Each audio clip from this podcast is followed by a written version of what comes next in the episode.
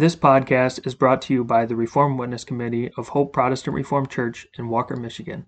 It is our goal to spread our distinct Protestant Reformed views based on the Word of God and the Reformed Confessions. We hope that this message is edifying to you.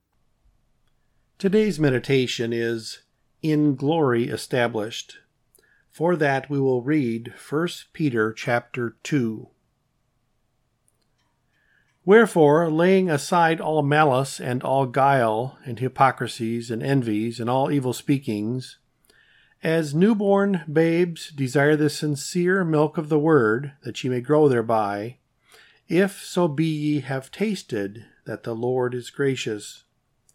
To whom coming as unto a living stone, disallowed indeed of men, but chosen of God and precious, Ye also, as lively stones, are built up a spiritual house and holy priesthood, to offer up spiritual sacrifices acceptable to God by Jesus Christ.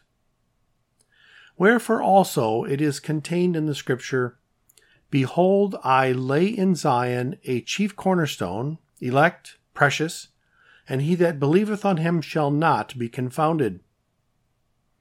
Unto you, therefore, which believe he is precious, but unto them which be disobedient, the stone which the builders disallowed, the same is made the head of the corner, and a stone of stumbling and a rock of offense, even to them which stumble at the word, being disobedient, whereunto also they were appointed.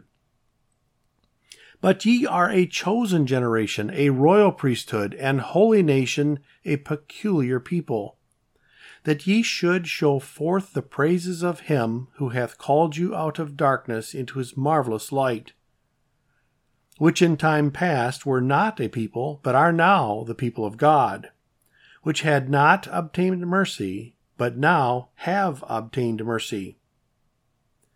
Dearly beloved, I beseech you, as strangers and pilgrims, abstain from fleshly lusts which war against the soul having your conversation honest among the Gentiles, that, whereas they speak against you as evildoers, they may by your good works, which they shall behold, glorify God in the day of visitation.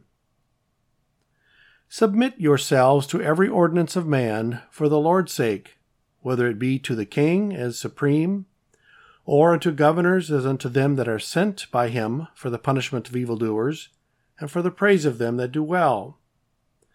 For so is the will of God, that with well doing ye may put to silence the ignorance of foolish men, as free, and not using your liberty for a cloak of maliciousness, but as the servants of God. Honor all men, love the brotherhood, fear God, honor the king. Servants, be subject to your masters with all fear not only to the good and gentle, but also to the froward. For this is thankworthy. If a man for conscience toward God endure grief, suffering wrongfully. For what glory is it, if, when ye be buffeted for your faults, ye shall take it patiently? But if, when ye do well, and suffer for it, ye take it patiently, this is acceptable with God. For even hereunto were ye called, because Christ also suffered for us, leaving us an example that ye should follow in his steps. Who did no sin, neither was guile found in his mouth. Who, when he was reviled, reviled not again. When he suffered, he threatened not, but committed himself to him that judgeth righteously.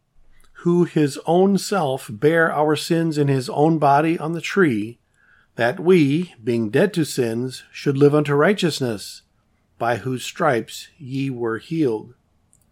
For ye were as sheep going astray, but now return unto the shepherd and bishop of your souls. The temple that Solomon built was a picture of the house that God is building and wherein he will dwell. That house is his church, of which Christ is the chief cornerstone. Ephesians 2, verse 20. That house will be finished the day that Christ returns. Today, God is cutting, shaping, polishing, and assembling the material he is pleased to use in building this house. This cutting, shaping, and polishing hurts. As Moses wrote in Psalm 90, we are filled with sorrow and fly away. For to no degree are we fit to be stones in God's holy temple. By nature, we are not fit even for the lowest place in that house. Our bodies, with their old man of sin, must therefore be returned to the dust in order to be changed. It is in His mercy that God is changing us to bring us the glad days of life with Him in heavenly glory. However, we must bear in mind that in this house we will be lively stones, not dead, senseless, irrational beings. 1 Peter 2 verse 5. The beauty of God is going to shine through our thinking, willing, and acting. Our speech will reflect God's glory, but our hands also will glorify God. All we do in the New Jerusalem will show forth God's glory and beauty. That is why Moses wrote, may be versified thus So let there be on us bestowed the beauty of the Lord our God. The work accomplished by our hand, establish thou, and make it stand. Yea, let our hopeful labor be established evermore by thee. Moses wrote it thus And let the beauty of the Lord our God be upon us, and establish thou the work of our hands upon us. Yea, the work of our hands, establish thou it. Psalm 90, verse 17. Our works are going to be made firm.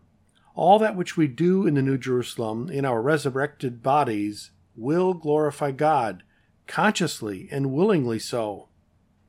How important it is that we make this our prayer, as Moses made it his.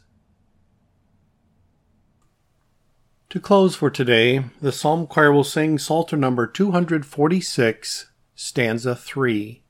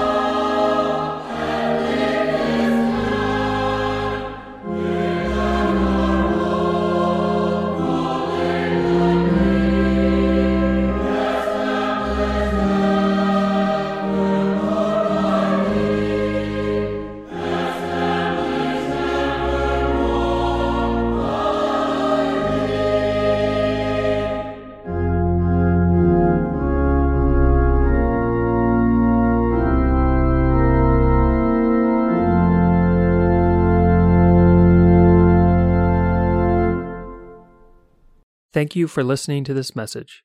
It is our hope that it was edifying to you. Please subscribe to our podcast. We publish daily meditations, Heidelberg Catechism Lord's Day sermons on Wednesdays, and topical podcasts on Fridays. You can find more information about us at our website, hopeprchurch.org, and you can email us with any questions or feedback at hoperwc at gmail.com. Thank you.